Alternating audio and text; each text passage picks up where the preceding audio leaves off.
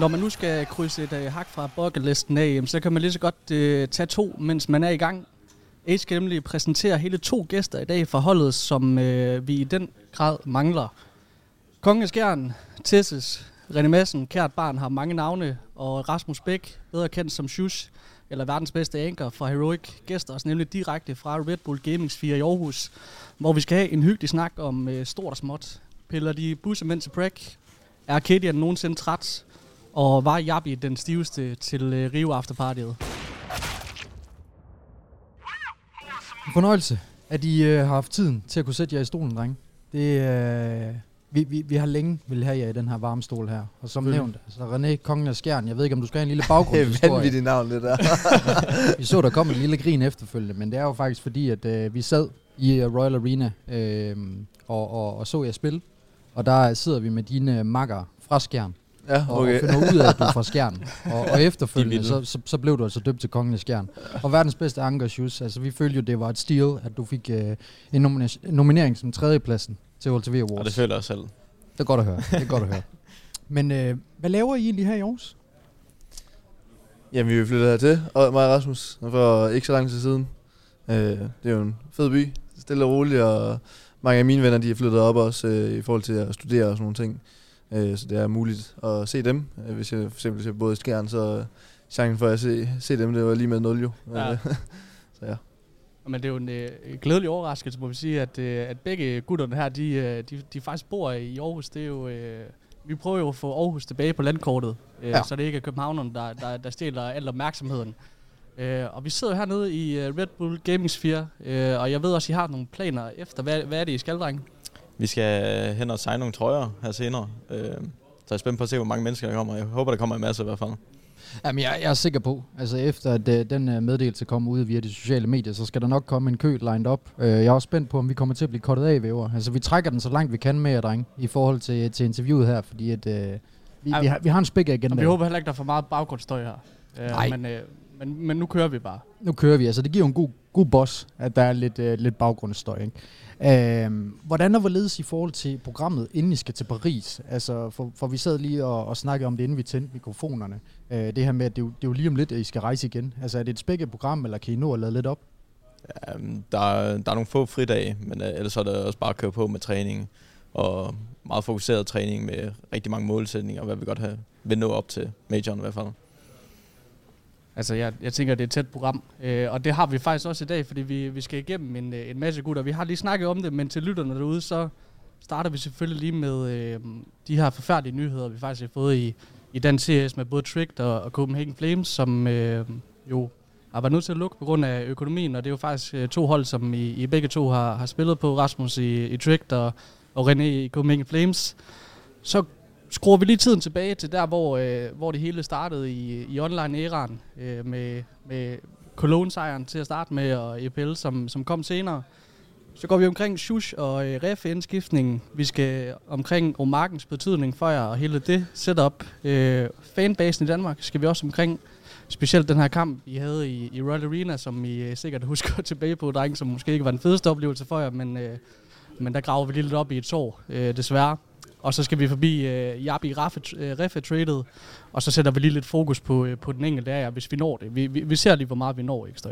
Jo, 100 procent. Men, men, men lad os starte med de her sørgelige nyheder, øh, som vi har fået omkring, øh, ja, først Tricked, og, og nu desværre også Flames. Det var ikke noget, som, som jeg personligt havde set komme øh, med Flames. Desværre det er ikke engang så længe siden, at vi var over for at interviewe øh, den gode Steffen Thomsen. Øh, men den betydning, som de har haft på dansk CS, altså det, det kan vi ikke nå. Øh, uanede mængder af tid skal sættes af til det, så, så det behøver vi ikke at gå ind i og, og understrege. Men mere, hvad jeres syn er på, hvordan det vil påvirke den danske scene fremadrettet. Fordi der er jo ikke nogen tvivl om, altså der sidder to spillere øh, fra, fra den navn øh, lige foran os. Hvad, hvilken betydning tænker I, det har, at de er, de er vendt skuden? Jeg tror i hvert fald, det har en st- rigtig stor betydning for sådan øh, opbygning af den danske scene. Øh, det bliver sværere for spillere, at øh, hvad hedder det, for eksempel at ikke gå i skole eller have uddannelse ved siden af, og det begrænser lidt antallet af timer, hvor du kan lægge i det, og i forhold til fuldtid og alle de her ting. Øh, hvor at hvis du har været på Tricked eller på Copenhagen Flames, så har du kunne tillade dig at gøre det, øh, og tage det som et arbejde øh, uden for et normalt arbejde. Øh, så på den måde, så altså, det giver lidt et benspænd i forhold til talenter, der gerne vil op og forhåbentlig nå hold som øh, Astralis og Heroic. Øhm, så på den måde, så tror jeg, at det er der, hvor den har det største effekt på den, hvis man ser på helheden af den danske scene. Hvad tænker du, Rasmus? Ja, altså det kræver meget tid at blive professionel, og man bliver nødt til at gå i skole også, hvis man ikke kan, kan leve af det. Um, og Trick, det hjalp i hvert fald mig med at gå fuldtid. Jeg kunne ikke gå fuldtid før det, fordi jeg flyttede som 18-årig, og jeg skulle betale husleje og det hele. Uh, så der levede jeg også SU. Uh, og så hjalp Trick med, at jeg kunne gå på fuldtid. Så. Hvad tænker jeg så, øh, altså hvad, hvad, hvad, hvad skal så være springbrættet nu for, for de unge spillere i, i Danmark? Altså øh, er det så med Sonic, man, man tager til, eller bliver det bare et større spring? Øh, altså hvad tror I, der kommer til at tage over, eller, eller kommer der bare en mindre strøm af, af sådan dansk talent tænker I? Ja, altså nu vil jeg sige, at nu har Astralis lige ham der, hvad er det, Altex op fra talentholdet, så det er jo en måde at gøre det på. Men øh, der er også hold som Estatic, som lige har leveret et godt resultat nede i øh, Australien, hvor at de øh, potentielt kunne være et hold, øh, man kunne hoppe på for at lave det springbræt, men ellers så vil man også kunne håbe på, at de spillere, der har været på øh, henholdsvis øh, Copenhagen Flames og Tricked, at de vil få en anden organisation under sig, og have et andet dansk hold bare med, altså have et dansk hold med, med en anden organisation, som kunne være international eller lignende, øh, så vil de jo have de samme muligheder øh, forhåbentlig. Jeg tænker også, øh, noget af det, som I nok kan ikke anerkende til, det var, at i, i både Flames og Tricks, så var der rigtig mange ildsjæl, øh, som også øh, gjorde et rigtig, rigtig stort stykke arbejde, uden måske at, at få det for det, som man ville kunne kræve, grundet manglende likvider. Øh, føler I måske, at det er noget, at vi, vi mangler i den danske e-sport scene? Det, det er et lidt svært spørgsmål, men er det, er det ikke sådan noget, det kræver? For nu kan vi jo se, hvor svært det er at opretholde en forretning i forhold til det økonomiske aspekt. Så, så skal vi have lidt flere øh, græsrådsorganisationer i gang, som ligesom går lidt mere sammen.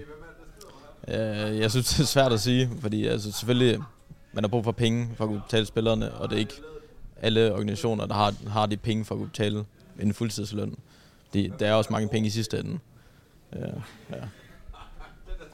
Jeg tror, det er lidt problematisk, fordi at, altså, lad os sige, at du tager øh, uh, Copenhagen Flames uh, eksempel. Det er jo bare en teori fra min, min side, men uh, de har jo gjort det sindssygt godt, og alle på den danske scene, de har, de har jo skabt en kæmpe fanbase for, for dem selv og alle danskerne kan jo lide dem. Øh, deres staff og der spillere og så videre, fordi man ved, hvor meget de har gjort for de danske spillere. Øh, men også, altså, så begyndte de at kvalificere sig til major og få de her stikkerpenge og sådan noget, og få en hel masse penge indad, og så kan det være, at de begynder at få en hel masse flere omkostninger, fordi at de tænker, at de vil investere lidt mere. Øh, og så når de ikke kvalificerer sig til, til den major, så begynder det lige pludselig at se meget rødt ud, hvor man ikke kan følge med igen. Øh, så ja, man skal selvfølgelig passe på med, hvordan man øh, gør sine ting, og flere hold, der kan gå sammen og sådan noget, at det er måske en god idé i en eller anden forstand, fordi at det er svært at overleve øh, alene, alene organisation. Det er jo det, der er så svært at, at budgettere med sådan noget i Counter-Strike, fordi som du siger, René, man aner ikke, om man kvalificerer sig til den, til den næste major. Det er også derfor, vi har fået de her franchise-ligaer, som altså ikke alle er, er helt vilde med. Øhm, men jeg synes, vi skal prøve at hoppe over i, i der, hvor det hele startede. Som sagt, altså, det var jo online-æraen. Øh, du var ikke helt kommet til endnu, Rasmus. Du kom først i, i starten af, 2021, men øh, med, med René på holdet, der vinder I jo Cologne, og I vinder også den her DreamHack Open Fall, som øh, jo var en, en lidt større turnering, end DreamHack Open på Fall øh, plejer at være, fordi at det var jo en, en, en RMR-turnering, i hvert fald øh, som jeg husker det. Øh, men når du husker tilbage, René, hvad var det så lige, der der var sådan udslagsgivende for, at de øh, lige pludselig bare tog det der skridt op og faktisk øh, blev nummer, nummer et på næsten, for eksempel. I vandt også Cologne, gør I? Ja, men det var... Det, det, ja, det tror jeg nok. Også, okay. Ja. ja. Øh, jamen, det er et godt spørgsmål. Det er godt nok lang siden, og jeg kan ikke huske noget som helst. Men, øh, hvad hedder det? Ja, det var... Vi grindede bare derud af, og jeg tror det var også...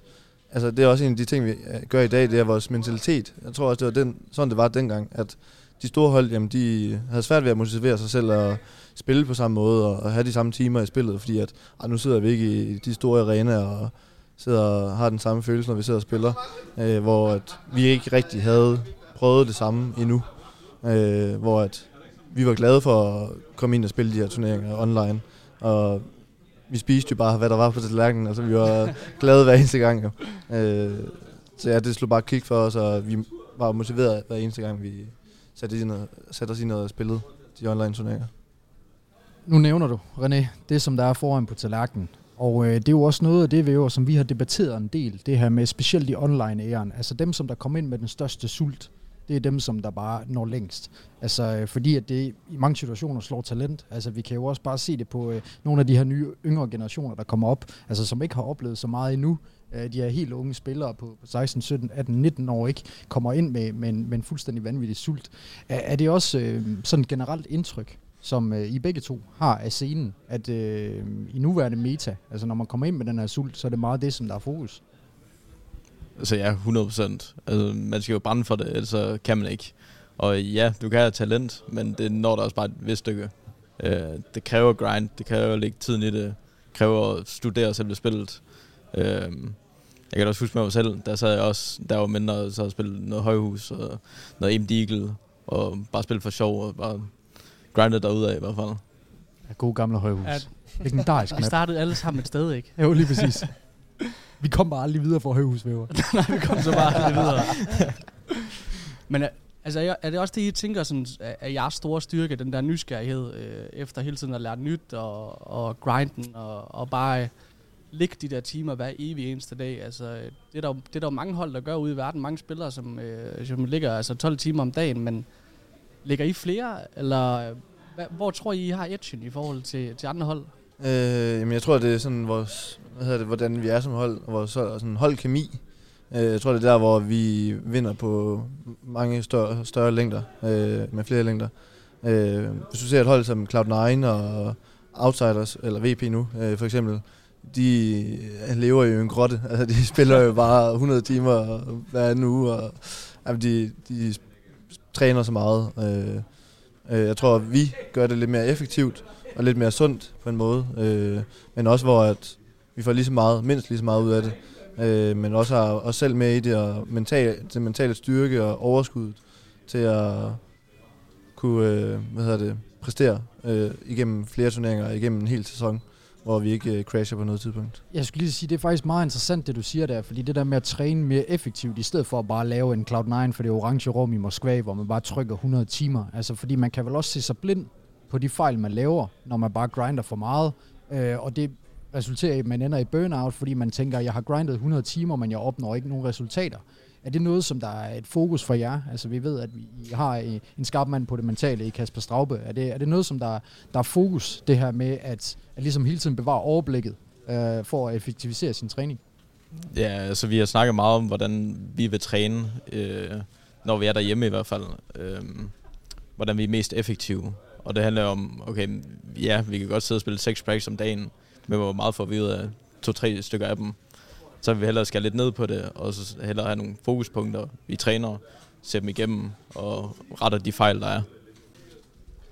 Når, øh, når man kigger tilbage til 2021, der kommer du ind i februar, øh, Rasmus, øh, fra, altså sammen med Refresh fra, fra Mad Lions. Ikke? Øh, jeg tror, det kom lidt som et, et chok for de fleste, fordi det havde faktisk været et rigtig godt efterår for Heroic. I lå nummer et på, på verdensranglisten der, René, og og øh, der var nogle skuffende resultater også sådan i, i december, ikke? Øh, men hvad var tanken dengang, når, I, når det egentlig gik så godt for jer? Altså, øh, var, det, var det fordi, det simpelthen var for godt et skifte med de to øh, spillere i, i Reffe og Schultz, og de havde så mange kvaliteter? Eller hvad var det, sådan, der gik igennem holdet, som tænkte, at I skulle så stor en udskiftning på det tidspunkt? Uh, ja, altså nu var jeg ikke uh, så meget ind over udskiftningen uh, dengang. Uh, og stadig forholdsvis ny på holdet i forhold til hvem der ledte det dengang i forhold til Kasper, Martin og hunden. Uh, jeg ved heller ikke, hvor meget Martin har været inde over det, men uh, ja, altså jeg kunne forestille mig, at det var i hvert fald, uh, selvom, altså det var ikke, uh, der var i hvert fald en forestilling om, at det ikke var sådan, vi ville have vores hold på den måde, det var på. Uh, og vi ville gerne have noget nyt ind, uh, hvor vi troede, at det ville være endnu bedre. Uh, så ja. Og jeg tænker også Rasmus, altså det Mad Lions projekt der, Øh, der var jo mange op- og nedture. Altså I overraskede jo også mange, rigtig mange med jeres resultater, men der var også nogle skuffelser i forhold til øh, nogle, nogle forlængelser af kontrakter, organisationer osv. Så, videre. så for dig, så må det også have været et fantastisk sted at stå, at Heroic kommer og siger, Reffer Schus kommer over til os. Ja, for der var også lidt med kontakten til ledelsen, og hvordan det blev kørt og sådan noget, ikke? Ja, der, der var mange problemer dengang. Både sådan med roster. Altså, vi vidste ikke, hvem vi skulle spille med. Vi kunne ikke få en dansker ind på vores hold. så vi endte ud med at tage Innocent med og vi havde ikke snakket med organisationen sådan flere måneder. Øh, Ej, det var også et mærkeligt skifte, det der. ja, ja. Vi, vi har sådan øh, 10, på en, 10 spillere på en liste, og det var sådan, vi kunne ikke få nogen af dem. Så var det sådan, dem længere op på listen, det så blev. Øh, så det gik lidt i vasken der i hvert fald. Og det var også bare så rough. Altså, du sidder fire danskere, som egentlig gør det fremragende, og du skal have en makker ind, og så bliver du nødt til at, at, at skifte hele kommunikationen for en makker. Og så også, altså Mad Lions organisation, så vidt jeg husker, så er det spansk, ikke? Altså, og, og ikke, ikke noget mod, mod de spanske, men, men spanierne, kan de ikke også godt være lidt langsomme i replikken? det er, det er for, de er faktisk fra Canada. Ja, for Canada, Men okay. øh, jamen, altså, ledelsen er i Canada, men den er spansk egentlig. Men øh, vi snakkede allerede sådan lidt engelsk øh, i, i vores træninger, fordi vi havde Peacemaker med, vores, vores Ah, coach. det er rigtigt, ja. Han forstod nogle ord dansk, men langt fra, sådan, at han kunne forstå det ordentligt. Nej. Altså, det var jo det mærkeligste skifte, fordi øh, alle tænkte, hvorfor skal man have sådan lidt ukendt polak ind på, det, på et dansk hold, men der har vi jo så forklaringen, Rasmus, at de har haft 10 mand foran ham, som vi bare ikke lige kunne få. Øhm, men da, da Rasmus så kom ind, jamen, det gik jo egentlig rigtig fint. De, øh, I vinder faktisk den efterfølgende LAN-turnering i EPL Season 13, hvor at, øh, Det, alle det, var, det var online, ikke? Jo, jo, det var, det var også online, online, ja. Kedian, han laver det her øh, fantastiske, jeg kan faktisk ikke engang huske, om det var 1v4 eller 1v5 Det var 1 4, ikke? Inden ved fire, jo. fire, Fire, ja. mod, mod Cloud9 i, i finalen, den, den sidste runde. Og, øh, og jeg tror, de fleste, der lytter med her, de kan også godt huske de scener, der var i det bootcamp-lokale øh, efterfølgende, hvor at, ja. at, at Kadian er ved at besvime. Ja, øh, og, fuldstændig. og ved at smadre Kasper Straubes knæ også. Og, øh, Ja, det var en anden en. ja, det var, det var, Nå, det var en anden det var, det var, en. kokken, det var kokkens Nå, knæ. kokkens knæ. altså alle andre end kokken. men, men jeg synes til gengæld, at det er fremragende, at kokken han sidder lige bagved og bare ser, drengene performer de oven på de her spars, som jeg lavede lige til dem før. altså, det synes jeg er klasse. Men kan I bekræfte, om det knæ det er ok? Ja, det er, det er okay. det er det. godt. Hvad gik der igennem? Altså, kan I huske, hvad der gik igennem kroppen på det tidspunkt? Fordi det er jo det sygeste play i, i mange år, altså. Ja, jamen, det var vanvittigt. Det var bare sådan med at slutte turneringen af på den måde. Altså, det, altså jeg har været sådan i sådan øh, mistro. Altså, jeg troede ikke på det. altså, jeg tænkte, what? Jeg stod bare flækket af rin. Og ja, ej, det, var, det er noget, man ikke glemmer nogensinde. Ja, Jeg kan huske, jeg siger til ham i runden, sådan, du har den her. Ja. Han, øh, sådan lige da han hopper ind i køkken øh, på B-side. Han har en P250 uden armor. Sådan, så siger jeg bare, du har den her. og Du, du vinder tager han. faktisk lige æren for den der. Ja, ja, det tager jeg æren for. Jeg troede på ham hele tiden. Er det godt? Jeg Han synes også, det det er fedt. men, øh, altså, oddsene, de kunne bare vidderligt ikke være lavere, vel? Altså, også når man tænker på, at Cloud9 dengang, de var jo markant skarpere, end, end de er i dag. Altså, det er i hvert fald mit indtryk. Altså, de var jo nogle online-drenge, og det Ja. er de jo i og for sig et eller andet sted stadigvæk. Jeg går ikke ud fra, at de lytter til den her podcast, så nu er jeg ikke bleg for at smide munden af bussen. altså, de, de, er jo ikke, de er jo ikke kommet lige så godt ud af det online, som, som Heroic er. Altså, fordi I blev jo sammenlignet lidt med dem, i forhold til det her med, at de havde jeres rise rigtig meget under online-æraen. Og så kommer vi til lagen, og så er det, hvem adapted bedst. Ja. Og, øh, og det tænker jeg, vi har fået sat en fed streg under. Det tænker jeg. Med, med de major resultater, som Heroic har lavet, så, så, så er der ikke så meget at sige der. Jeg ved ikke, om det er enige drenge, der er der. Altså, jeg, jeg kan huske, vi snakker om det på holdet, med at øh, der var ikke nogen vinkler, de ikke clearede sådan online. Altså, de, de, de var fandme klar på alt. Så man kunne ikke overraske dem overhovedet. Ja, det, er- det var umuligt at spille mod dem online. Men øh, man kan jo sige, at de vandt jo også IEM Dallas. Øh, så trofæ for trofæ, så har de jo fundet lige så meget som os. Men øh, ja, jeg tænker, at, at vores resultater er noget bedre end dem ja. i forhold til stabilitet. Jeg vil og også så sige, at René han er sød ved dem. Jeg bliver nødt til at sige, jo jo, det er IM Dallas. Det er en gymnastiksal over i USA. Altså, det, det er, ja. Det, der er du sød ved dem, øh, René. Øh, men men I, I har jo lavet mange af de her fuldstændig vanvittige highlights. Altså, vi har jo ikke engang nævnt det her øh, 4K, som du laver til DreamHack Open på Mirage, hvor du laver det her voldsomme spray transfer. Vi har ikke engang nævnt Reffes, øh, Den så jeg lige forleden dag ind ved femmeren med Galil. ikke også? Uh, uh.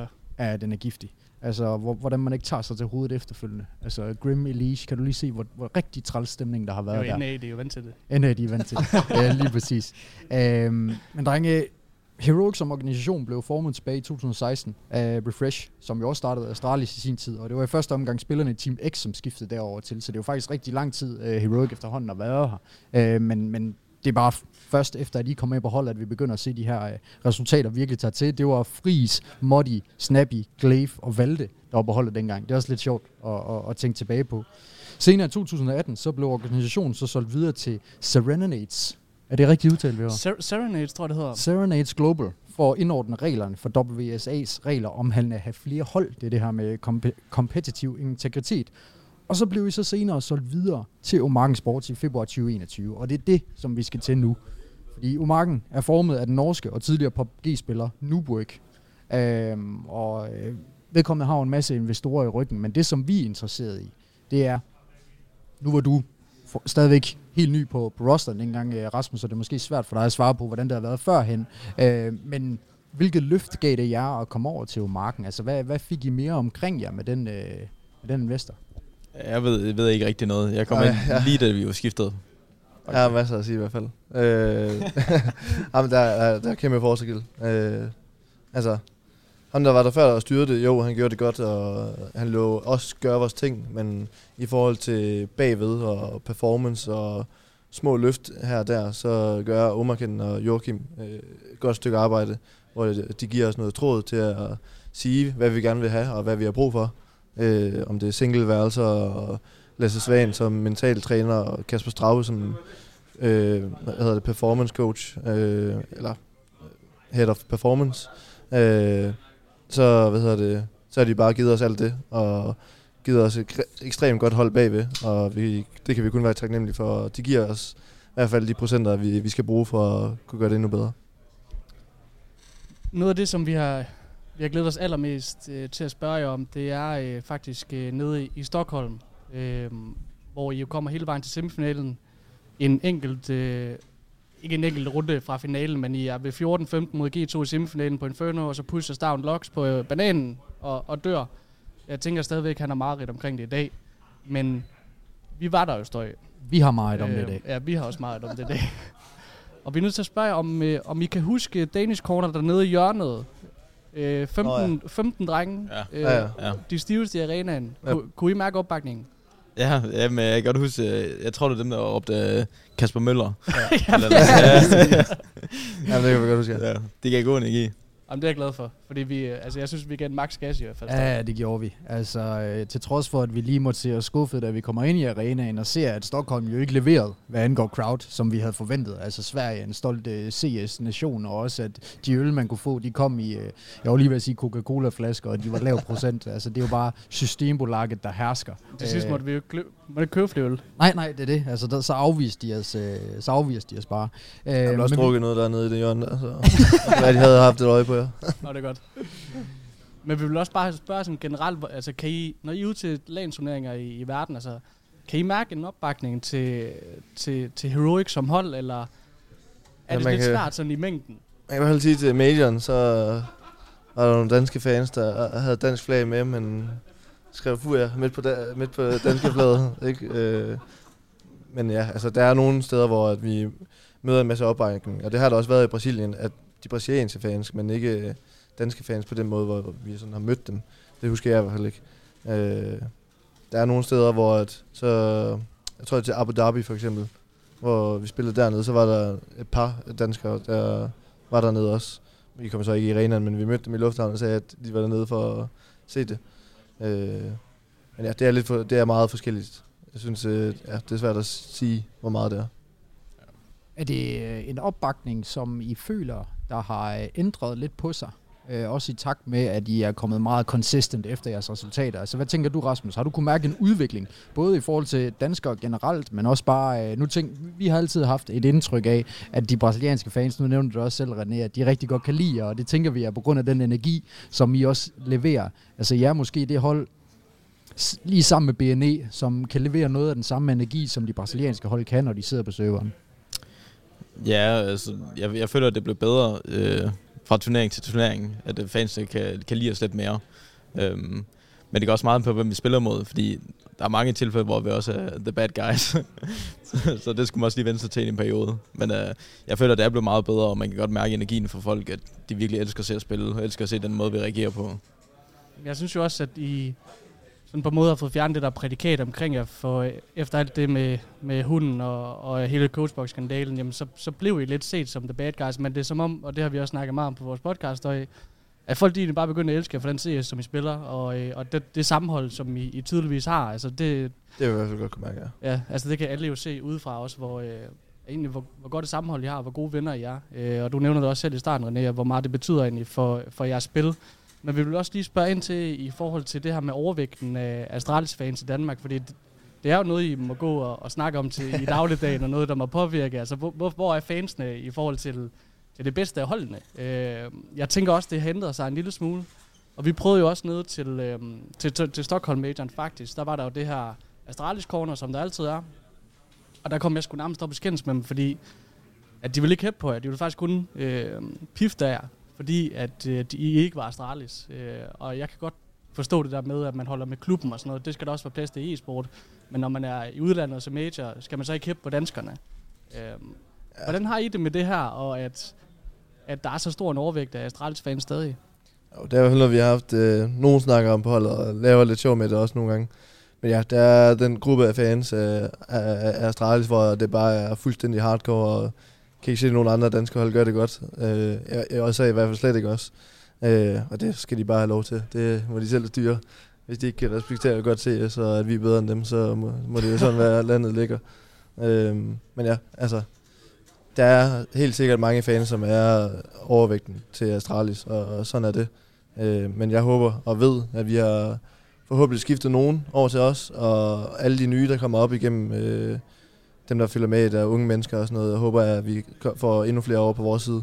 Øh, og så synes jeg også, som du siger, at ja, hvis, hvis jeg var dansker, og jeg ville gå ud og se turneringer, hvis jeg var Heroic-fan, men så er Astralis spillet, øh, så vil jeg også hip på danskere. Ja, fordi det bare er national øh, flad, ikke? Øh, så jo, altså, hvis man kigger i de øjne, så jo, så er det lidt mærkeligt. I min ja, i hvert fald. Det, det, er, det er jeg også meget ind i. Men uh, Astralis er jo bare stort i Danmark, og deres brand er jo dansk, og Heroic er jo ikke sådan dansk på den måde. Øhm, men uh, jeg tror, vi har vundet en masse fans over sådan, i løbet af de sidste par måneder i hvert fald. Øh, men der er også mange, der ser sig lidt blinde. Ja, for jeg, jeg, jeg tænker også, altså... Øh det var jo ret tydeligt, at I begyndte sådan consistent at levere bedre resultater end Astralis, og har gjort det i lang tid nu. Altså det er ikke nogen hemmelighed, alle kan se det, det er bare stats. Øh, så derfor så, øh, så tænker jeg også, at I internt på holdet må have haft nogle snakker omkring sådan, altså de er kraftet med lojale. De forbliver fortsat hos Astralis, og det, det, det er jo i og for sig en fed ting. Altså, man vil jo ønske selv at have sådan nogle fans der, men det, det, I må også have tænkt at vende om til at få, få noget energi. Altså, der tænker, der tænker vi specielt på den her fall øh, final 2021 lower final kamp mod Astralis i, i Royal Arena 2045, hvor det også bare er pibekoncert, da I kommer ind. Altså, øh, hvordan håndterer I og forvent det til motivation? Fordi det, det er det indtryk, som jeg i hvert fald har, at I, I får forvent det her til noget benzin for at levere på serveren. Ja, altså for mig, så kan jeg egentlig godt lide at sådan få dem til at være lidt stille. så øh, ja, altså imod, øh, hvis Furia her i Rio, der vi spillede mod dem, der kunne man godt mærke på, at de blev stille, efter vi, øh, vi bare kørte dem over. Og det er sådan noget, der giver mig energi. Sådan, kunne høre bare, fansene bare ikke kan lide os. Og sådan, de ved ikke, hvad de skal sige for at hjælpe deres eget hold. Det kan jeg godt lide. Bare lige få dem til at være lidt stille. Det er jeg også helt enig i. Men øh, jeg synes, at øh, den øh, ja, scene, vi havde der på Royal Arena der, med, i Royal Arena mod Astralis der, det var det, det er nok det vildeste, jeg, jeg har prøvet. Og det, jeg kan stadig huske sådan følelsen i kroppen, det vi gik ind. Ja, det, for mig så var det i hvert fald overvældende. Øh, sådan, det rungede bare i hele kroppen, og vi stod bare der midt i arenaen, og det var bud af fuldstændig. Og, ja. Ja. Altså, for mig det var i hvert fald sindssygt. Øh, der rystede bukserne i hvert fald en lille smule. det, det kan jeg også bekræfte. Jeg stod stedet i arenaen og havde fuldstændig kuldegysninger. Det, altså, både da Astralis kommer, kommer op, og I kommer op, fordi det var sat med også en pibekoncert i fik dimensioner. Det, og det, det skabte bare sådan en, en vanvittig stemning, selvom at det jo på en eller anden måde også var lidt sørgeligt, fordi det, det snakker vi også om inden turneringen, vi var bange for, at det blev sådan her.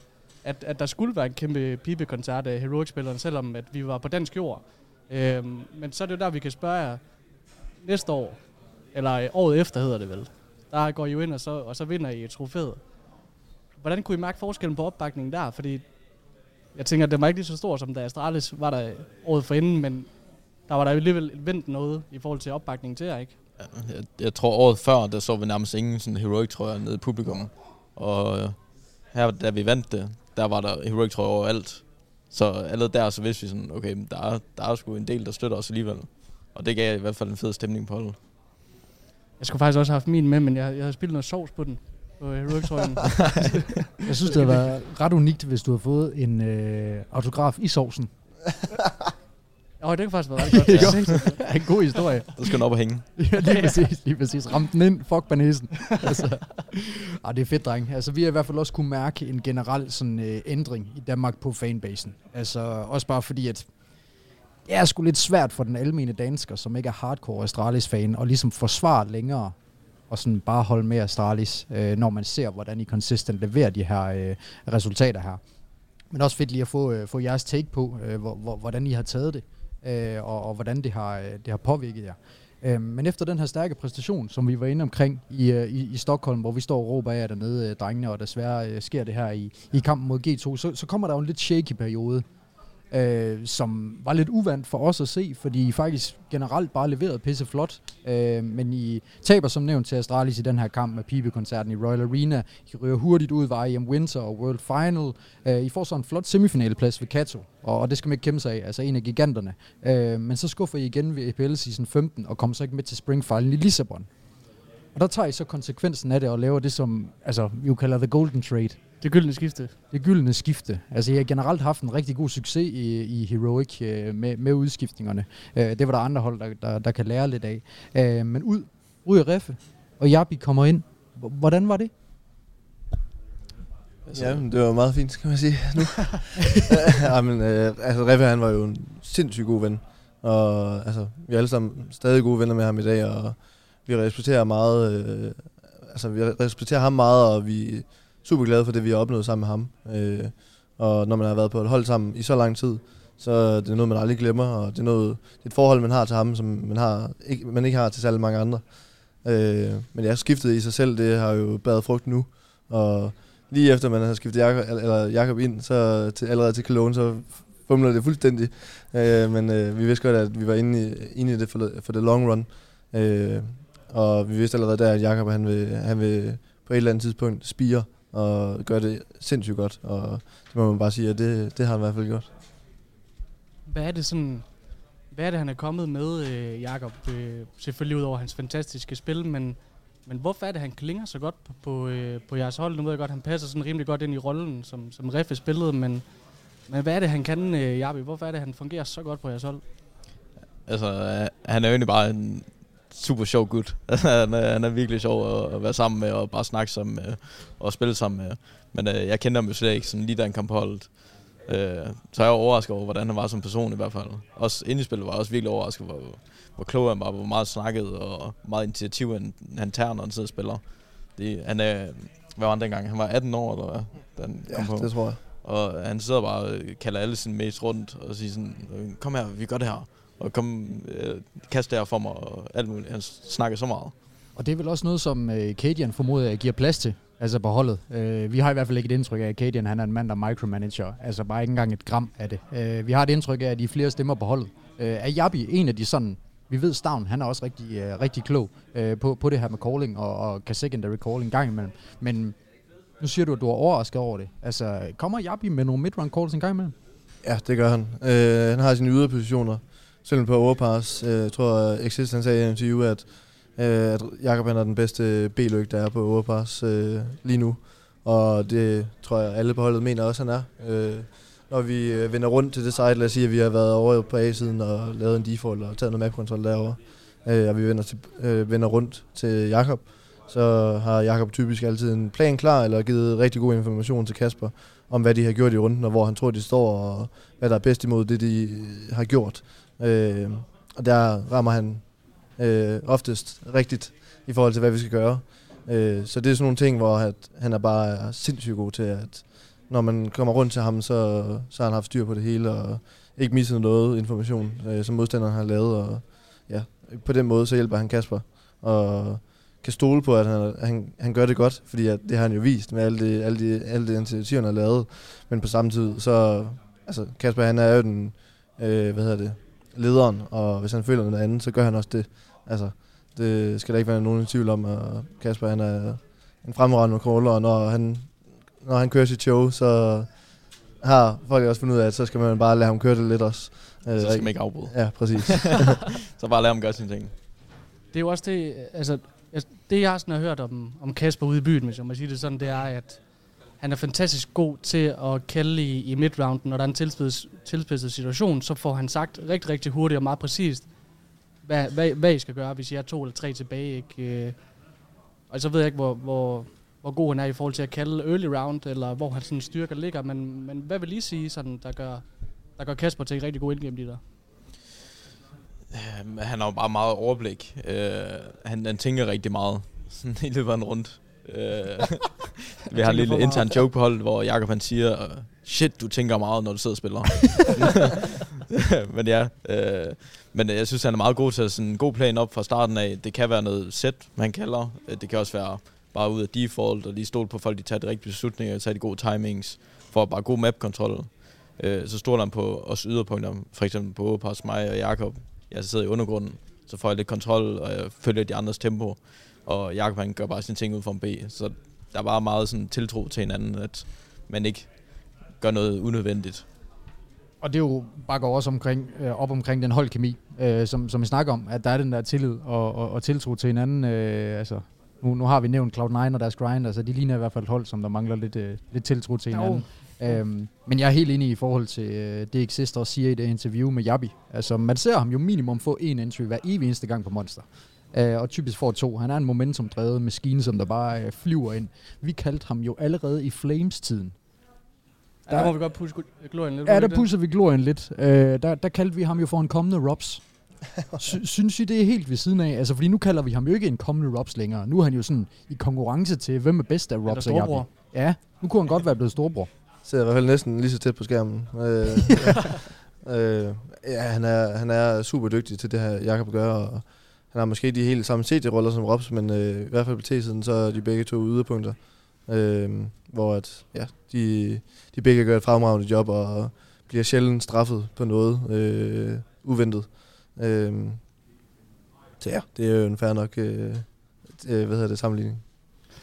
Jeg kommer til at tænke på, altså øh, med, med Jabi indskiftning her efter skuffelsen til Cologne, så, øh, så har I jo haft et, et nyt niveau, i hvert fald på lagen. Øh, og jeg kommer til at tænke på, er det, er det, er det Jabis kommunikation, som ligesom har været nøglen til at, at lukke op for det hele? Øh, ikke at, at Ref er dårlig på kommunikationen overhovedet, men vi ved også, at Jabi han kommunikerede rigtig meget i Flames. Øh, men, men tror I, det har sådan været den primære nøgle til at, sådan at lukke op for det der ekstra skridt for jer? Eller har det bare været det her med at få flere øh, playoffs under bæltet og kende hinanden bedre? Øh, men er der en ting, som I kan pege på, som var sådan nøglen til, til jeres succes lige nu? Jeg synes i hvert fald, det, det er en blanding. Altså, det Jacob han bringer til, det er jo bare masser af ro. Fordi det giver mere plads til alle, stort set. Han, han kan gøre sine ting, han kan kalde, hvad han føler. Og så kan vi andre slappe lidt med af. Men øh, vi bringer stadig vores ting op. Men øh, når, det, når det er stresset, og vi sidder på scenen, så har han bare en god ro til, til den måde, han caller på, og den, ja, den måde, han snakker på også. Han er jo bare sådan en dansk ung flækker. Altså, ja. øh, vi, vi, vi, vi øh, sammenligning med Robs, det er jo også øh, med, med tanke på det mekaniske niveau, som, som han har. Øhm, noget, som jeg altid har tænkt omkring Jabi, det var, at når man så ham i Flames, også på nogle af de vlogs, som der har været for Flames, altså der, der virkede han meget følelsesladet. Altså i den forstand, at hvis ikke han havde et godt game, så kunne han også godt ryge lidt off mentalt, og måske blive lidt stille. Øhm, det virker som om, han har arbejdet rigtig meget på det her, og jeg husker en specifik runde, og det er for nyligt, hvor øh, de spiller Ancient, øh, og det er en ret så vigtig runde, og han, øh, han er inde i cave øh, mod B bombsite, og han skal kaste en molotov, og øh, den rammer en pixel, sådan så han kommer til at blokere sig selv med den her molotov, sådan så I er forsinket til det her postplant. Og det er en rimelig vigtig runde, og I taber runden på grund af det her. Men jeg kunne bare se tydeligt på facecam efterfølgende, at det var ikke noget, som der påvirker ham, som, som det normalt vil påvirke ham tilbage i Flames.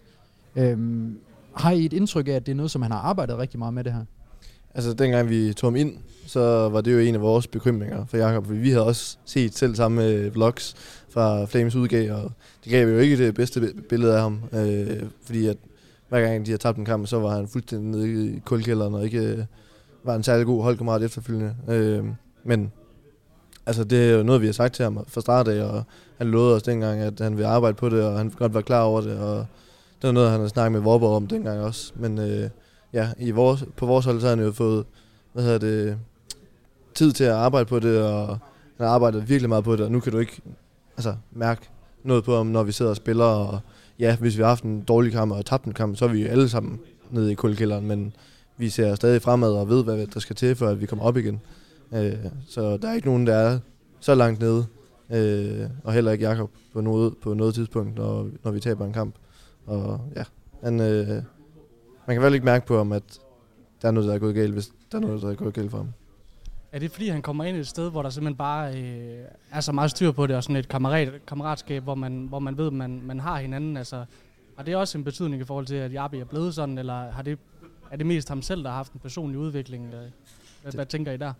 Det tror jeg helt sikkert. Jeg tror, altså, det er noget struktur, vi har givet ham. Og han har nogle faste rammer, og han ved, at han kan stole på, og han har set det virke for os i, noget, i lang tid, så han bare kunne altså, stole på processen og vide, at det er også fem, og kommer aldrig nogensinde til at rykke sig. Ind, øh, og ja, altså, han har fået noget tillid, og han kunne have stole på os, og, øh, og det viste vi ham, og så var han villig til at, at, at tro på det, vi gjorde, og alle de små ting, vi gør, for vi er, vi er der, hvor vi skal være. Ja, det er jo også noget, vi har, vi har snakket om på holdet med, at vi vinder og vi taber som et hold. Så bare fordi man laver en dårlig beslutning, betyder det ikke, det er den persons skyld, man har tabt hele spillet. Så øh, det er i hvert fald noget, vi har gået meget op i, at man, øh, man skal ikke være bange for at lave fejl, selv hvis man laver fejl en gang. Man skal ikke lade det påvirke en. Det er bare reset og fokus, fokus på den næste runde. Og så har I jo også altså, en in-game leader, og det kan vi lige så godt sige, altså, som er exceptionelt god til mandskabspleje. Altså det er i hvert fald vores indtryk. En mand, som der ikke er bleg for at træde frem og tage tæskene, når det ikke er gået jer godt, øh, og som altid ser ud til at være rigtig god til at hive jer op, når, når det ikke lige spiller. Øhm, noget jeg kom til at tænke på, det var, at øh, jeg har helt sikkert set den. Øh, efter øh, majoren i, i Rio, der lavede BBC jo en, øh, en, en dokumentar, øh, hvor Kadian også bliver interviewet. Øhm, og jeg kunne ikke lade være med at bide mærke i, at han får en klump i halsen, da intervieweren spørger ham det her med, at du er der så meget for dine holdkammerater. Øhm, men er der, hvem er der så for dig? Og der, der får han en klump i halsen, måske fordi det er lidt et ømt emne for ham at snakke om. Øhm, husker I også at være der for Kasper, eller er han en, en, en, en mand, som måske gerne vil være lidt selv på den front? Øh, jamen, det var et meget godt spørgsmål. Altså, det kan være svært at være, at være der for ham. Men vi har vores øh, hvad hedder det, holdmøder og teamsamtaler, hvor at man kan sige det man, det, man vil, og komme ud med alt det, man føler. Øh, hvor Kasper i hvert fald op til flere gange har brugt det meget øh, nyttesfuldt. Øh, men ja, altså, han er jo en leder, og han ved også godt, at alle, han tager meget på sin egen kappe. Hvor, altså, jeg ved, at alle på holdet rigtig gerne vil hjælpe ham med at løfte nogle af de ting, og vi prøver, prøver og hvis han sætter os til at gøre noget, så er alle der med det samme til at gøre det. Øh, men ja, altså, jeg kan godt forstå, at han får en klump i halsen, og der er også meget, han skal bære, og det gør han også. Og han er øh, verdens bedste til det. Der er ikke nogen, der kan gøre det bedre end ham.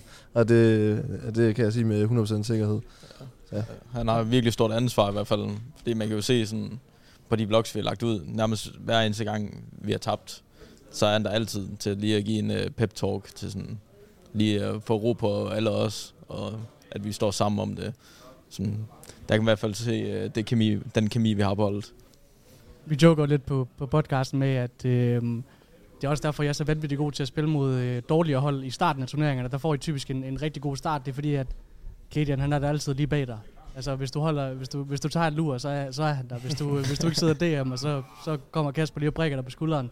Er det også sådan, han er? Sådan, øh, kom nu, drenge, hele tiden? Eller får I også en pause fra, øh, altså, fra den her mand, som, som er så vild på, altså på hans energi, ikke? jeg tror altid, han har god energi, men øh, jeg tror også, øh, man har også en ansvar selv. Så øh, det, er ikke, det er ikke ham, der tvinger os til at sidde og spille. Det, det er en holdbeslutning, vi sidder og spiller, og det er også ens egen beslutning. Så hvis vi sidder og spiller øh, for eksempel retake, så siger vi næsten altid, om vil du med ind og spille, eller lige hiver hinanden med, så vi lige så hygger sammen. En anden sådan øh, unsung heroes, man kan sige det sådan, vi, øh, vi havde faktisk en aftale øh, med at snakke, om, eller snakke med ham, men øh, I har et travlt program, det er Kasper Straube, og jeg tror også, han har en, en, en større betydning, end, man, end folk måske lige tror. Han, nævnte selv på Twitter, øh, eller han talte omkring det her med, at I er rigtig gode til at vise sårbarhed på holdet. Øh, og I, I er gode til at, at snakke om, hvordan I virkelig har det, og hvad, hvad problemerne er i serveren. Øh, at, at det er også en vigtig ting for jer, og hvor vigtig har Kasper også været for, for jeres udvikling og, og det sammenhold, som I har? 100 procent. Altså de her samtaler, det, det gør meget for alle, og man kan bruge det, som man vil, men altså, det gør meget, at man kan være 100% sårbar og sige det, man føler. Og hvis der er noget, der går ind på, så kommer du ud med det, og hvad gør det? Hvad sker der, når du kommer ud med det? Så har du det 100% bedre, også når det bliver taget godt imod. Og det der er jo på vores hold, det er, at vi vil alle hinanden det bedste. Så hvis der er en, der øh, struggler, så er alle andre der til at bakke op øh, om den person. Øh, og Kasper, han, Kasper Strauve, han skaber jo en god holdstemning, og er bare så meget en del af holdet. Og han er der altid, når, lad os sige, vi lige har tabt, eller til morgenmaden, så er han der til at skabe en god stemning og lave nogle jokes, og er bare altid en, en ekstra figur på holdet, som er altså, en af den her vennegruppe, eller familie, eller hvad man skal kalde det, øh, som bare er så vigtig, og han sørger for så mange små ting, hvor at det er der ikke nogen andre hold, der har på samme måde i, i den grad, som han gør det. Og det er jo også altså, en, en modningsproces generelt som menneske, det her med at snakke omkring det, der er svært. Altså fordi et emne, som, som Væver og jeg også har rørt en del, det er det her med, at vi skal huske på, altså det, det, det er ikke grandvoksne mænd, der sidder og spiller på serveren. Det er unge gutter, som der kommer ind, og så kan det være svært øh, for dig, René, lige at sige til Rasmus, prøv at hver evig eneste gang på Nuke, når du gør den her ene ting her, så, så ødelægger det det for mig. Øh, fordi man er bange for, at det skaber en, en negativ stemning. Øh, man er bange for, hvordan det bliver taget imod. Øhm, så jeg tænker også, det har øh, en, noget at gøre med en helt generel øh, modningsproces som, som, som menneske, og det er noget af det, som han har bidraget med. Men hvordan ser I på det for tidligere rosters, I har været på? Øh, har det, har det været et problem? Ja, men jeg tror, det har været svært at sådan sige 100% hvad man føler, og sådan, så man pakker det lidt nemmere ind på andre hold, fordi det kræver, at man kan være sårbar i hvert fald, og det kan man ikke rigtig vise på alle hold, hvis man ikke er så tæt, som man er. Og her, vi kan sige alt, og det bliver taget godt imod med kram, og man kan måske også lige fælde en tårer, og folk de sådan, er bare stille og lytter til, hvad, så man bare lige kan komme ud med det, man har på hjertet. Og det er godt nok ikke særlig mange hold, man kan det på. Jeg tror, at det, der er allervigtigst for alle hold at forstå, eller den forståelse, vi har for hinanden, i hvert fald på vores hold, det er, at der er ikke nogen, der gør noget, uden at man vil det bedste for en. Så hvis jeg siger til dig et eller andet, der går mig på, så er det jo fordi, at vi arbejder mod samme mål, og vi vil gerne have, at det bliver bedre, og vi kommer til at vinde, fordi at, at, at have lidt flere procenter, fordi at øh, jeg kommer til at få det 5% bedre. Så det er sådan, for mig så handler det meget om forståelsen for hinanden, og hvorfor vi gør de ting, vi gør. Lad os sige, at Kasper han retter 10 fejl på mig på en kamp. Så ved jeg godt, det er fordi, at han vil have, at jeg gør det bedre, og, og han retter mig, fordi at, hvad det, han ved, at jeg kan gøre det bedre, men også for at hjælpe mig til at gøre det bedre. Øh, så for mig så er det meget, handler det meget om forståelsen af hinanden. Er det også derfor, at, øh, at I kan have den her proaktive spillestil, specielt på, øh, på CT-siden? Fordi jeg tænker tit sådan, hvorfor er der ikke bare flere hold, der spiller lige så proaktivt, som Heroic gør, og bare pusher for info? Altså det, det virker jo tydeligvis, men tydeligvis er det heller ikke alle hold, der kan gøre det. Altså, øh, hvad, hvad er grunden til, at I kan spille så proaktivt, og så øh, infoskabende, som I kan, uden at det går op i hat og briller, og det bliver kaos, og I bliver straffet konstant, øh, og I, I faktisk har en, en af verdens bedste til på det? det? Det kræver meget af sådan kommunikation, og sådan, hvad, hvad man giver til sin holdkammerat. For eksempel, hvis jeg står på den ene side, så siger jeg, enten om de har lavet lyd, eller om de ikke har lavet lyd, hvad de kastede, eller hvad jeg tror. Så siger jeg, hvad jeg tror, eller hvad jeg føler, og sådan, hvor mange de er der, eller om de ikke er der. Og så kan Kasper jo kalde noget ud fra det, eller så kalder vi selv noget ud fra det. Ja, det er i hvert fald meget forståelsen af den information, du får. Og for mig, altså, det handler også om repetitioner. Altså, vi har jo været på hold nu i lang tid, og, og vi har spillet under Kaspers øh, filosofi. Det er hans, hans store filosofi, det er, at vi spiller på den måde, som vi gør, og er aggressiv i vores spillestil. Men det er også bare, at for at bygge den ind for andre hold, så kræver det, kræver det jo altså, for os har tog det virkelig lang tid at blive, øh, vende os til, og, og det tager bare tid at lære det, og du skal være igennem så mange repetitioner, øh, og du skal have alle mand med på det, og stole på den måde, du spiller på 100%, øh, for ellers så slår det i hvert fald mere fejl, end det lykkes. Men kan du prøve at nævne sådan et eksempel in-game, hvor det, hvor det kan gå galt? Hvor, altså, hvad er det, der, der sker de der små ting, som gør, at det, det er svært at spille på den måde, René? Øh, jamen lad os sige, at øh, på overpass for eksempel, øh, det er lidt et vagt for øh, øh, eksempel måske, men vi spiller på CT-siden, og dem på B, de ved, hvad der er vigtigt øh, for, for dem i runden, hvad der er vigtig information, øh, information for dem. Øh, så for dem for eksempel, så er det vigtigt at vide, at øh, okay, er vi, tror vi, de er mod A, øh, altså mapkontrollen sker mod A, eller er det mod B, og presser de meget B i tidligere runden, øh, så ved de, om de skal cycle smokes, eller holde smokes lidt. Øh, og det kan jo også blive arbejdet imod, øh, hvor at, så kan man gå aggressivt til den, eller øh, gå mere i defensiv løsning, eller overrotere, eller sådan nogle ting her. Så det meget, handler meget om informationerne i runden, øh, i forhold til, hvis man ved, at det er et hold, der spiller meget set, execute, set execute så er der nogle andre filosofier, der går ind, Men hvis man også ved, at det er et hold, der bare spiller kun map-kontrol, så det er nogle helt, nogle helt andre ting også, der går ind. Ja, det han- handler jo altid om at være skridtet foran. Ja. Så vi tænker altid sådan, okay, er de mod A, hvad gør vi så mod det? Er de mod B, hvad gør vi mod det? Okay, er der helt stille, så kan vi gøre det her. Så vi har altid en løsning til alle de forskellige ting. Ja, fordi I virker også sådan ret fleksible i også jeres gameplans, for jeg kan huske en kamp for eksempel mod øh, Outsiders ved Majoren på Overpass. Det er den første kamp, I spiller mod den, ikke, ikke i finalen øh, nede i Rio. Hvor I spiller sindssygt passivt på jeres CT-side, øh, og nærmest overhovedet ikke pusher. Og der smadrer I dem fuldstændig, fordi jeg ved godt, Flit han står nede i connectoren halvanden minut. Og hvis han Ja. ikke ser noget, jamen, så bliver han dernede. Er der også sådan, er det også en gameplan, I går ind med til hver kamp? Sådan, nu prøver vi at spille lidt mere passivt, end vi plejer, for måske at catch dem off guard, fordi de ved godt, at vi pusher ret meget. Altså, nogle, nogle mind games, kan man sige. Eller er det sådan noget, man lidt finder ud af, når man er in-game? Det kan være svært, fordi at, ja, der er nogle kampe, hvor vi går ind med den der mentalitet om, at ja, lad os spille lidt mere passivt mod dem her, men så er det gået fuldstændig galt for os. Fordi at så følger vi ikke vores øh, normale principper, og så spiller vi noget, der er lidt mere uvendt for os selv. Øh, for eksempel så har vi spillet mod Cloud9, i- også i Rio, i Legend Stage, om at kvalificere os øh, til playoffs, hvor at, altså, vi vidste, at de vidste, hvordan vi spillede. Ja. Så vi kom lidt ind i vores egne hoveder, og ah, okay, vi kan ikke gøre det, vi normalt plejer og sådan noget, men det er bare løgn, fordi at de ting, vi normalt plejer, det er at udspille modstanderen, og om, hvis vi udspiller modstanderen, så, Så er de det lige meget, så er det lige meget, hvad, hvad de tænker. Altså, øh, så jo, altså vi er blevet klogere, og der er nogle kampe, hvor det stadig går galt og sådan noget, og det kommer det også til at gøre med den spillestil, vi har. Og det gør det for alle hold, lige meget hvilken filosofi de har inden for spillet. Øh, men ja, det, nogle gange så kan det godt være lidt svært.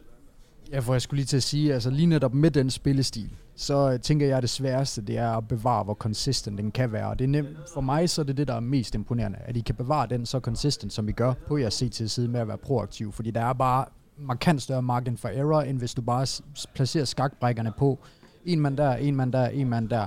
Du øh, roterer kun på information. Det er ikke sådan, at du tager nogle chancer, du tager nogle risici. Øh, og der synes jeg, det er meget fedt, at du nævner det her med repetition. Altså, at de har gjort jer så meget praggy at være proaktiv. Øh, et hold, der kunne lære det, Furia. Øh, de, de forsøger jo også at, at, at være proaktive. De forsøger også at, at, at være meget hurtige på aftrækkeren, øh, men har bare ikke fået det consistent element øh, ind i det. Øhm, jeg kunne godt tænke mig at vide lidt mere omkring Navi. Øh, fordi, Hvor, hvorfor, hvorfor spørger du dem? jamen, fordi jeg har sådan lidt en følelse af, at det er drengens nemesis. Ja, okay. Altså med alle de matchups, som I har haft. Altså, I, I kommer consistent dybt i playoffs hver evig eneste gang, og møder altid Navi, og så er det altid Simple, som der øh, lige prøver at lave et ekstra show på Facecam. Altså er det også en følelse, I har, at det er jeres, sådan, det er jeres direkte modstander? Al- Altså, det har jo altid været sådan, at vi skulle vinde de kampe, vi har tabt. Fordi det har altid været sådan, okay, så taber vi lige en, uh, en ved 3 imod uh, Boomich. Eller så taber vi uh, imod Simmel, der bare lige flækker fire med en deagle, eller sådan. Så det, det har altid været sådan, når vi kigger til kampene igennem, så er det uh, vores egen fight, vi taber til. Sådan at vi ikke gør tingene ordentligt. Vi følger ikke vores principper og filosofier. Så vi, vi har altid tabt til os selv, når vi spiller mod dem. Men ja, de har jo virkelig altid slået os. Ja. Altså, de, er, de er virkelig irriterende. Øh, men ja, altså, de sidste to gange, vi har mødt dem på en scene med stort publikum i Kato og i Rio, så har vi jo slået dem. Men øh, vi tabte så godt nok til dem til Pro League her forleden. Men øh, ja, forhåbentlig vender vi, vender vi skuden øh, fra nu af. Kan det ikke passe i... Uh, floatede ikke Anubis der? Er du noget? Floatede ikke Anubis? Jo, det gør vi. Ja. Ja. Var det ikke det, var? Ja, interessant. Det er måske ikke så meget indover. Jo, jo, altså, Og de jo, kan bare der, blev jo ikke snakket, fortælle. der blev snakket om det men, på holdet, men ja, ja, selvfølgelig er det op til Kasper og øh, trænerteamet øh, mest, og og Martin er også med indover. Øh, men ja, altså vi har jo en holdning om til, hvad der er bedst at have i værkstedsklassen. Øh, om det er med eller uden en Nubis, det er ikke nogen ved. Ja. Og lige, lige den kamp, der følte vi, at var god. præcis. Hvad siger du, Rasmus? Lige den kamp, der følte vi, at var god til os. Så, Ja. ja. Så længe det bare ikke er DOS 2, ikke?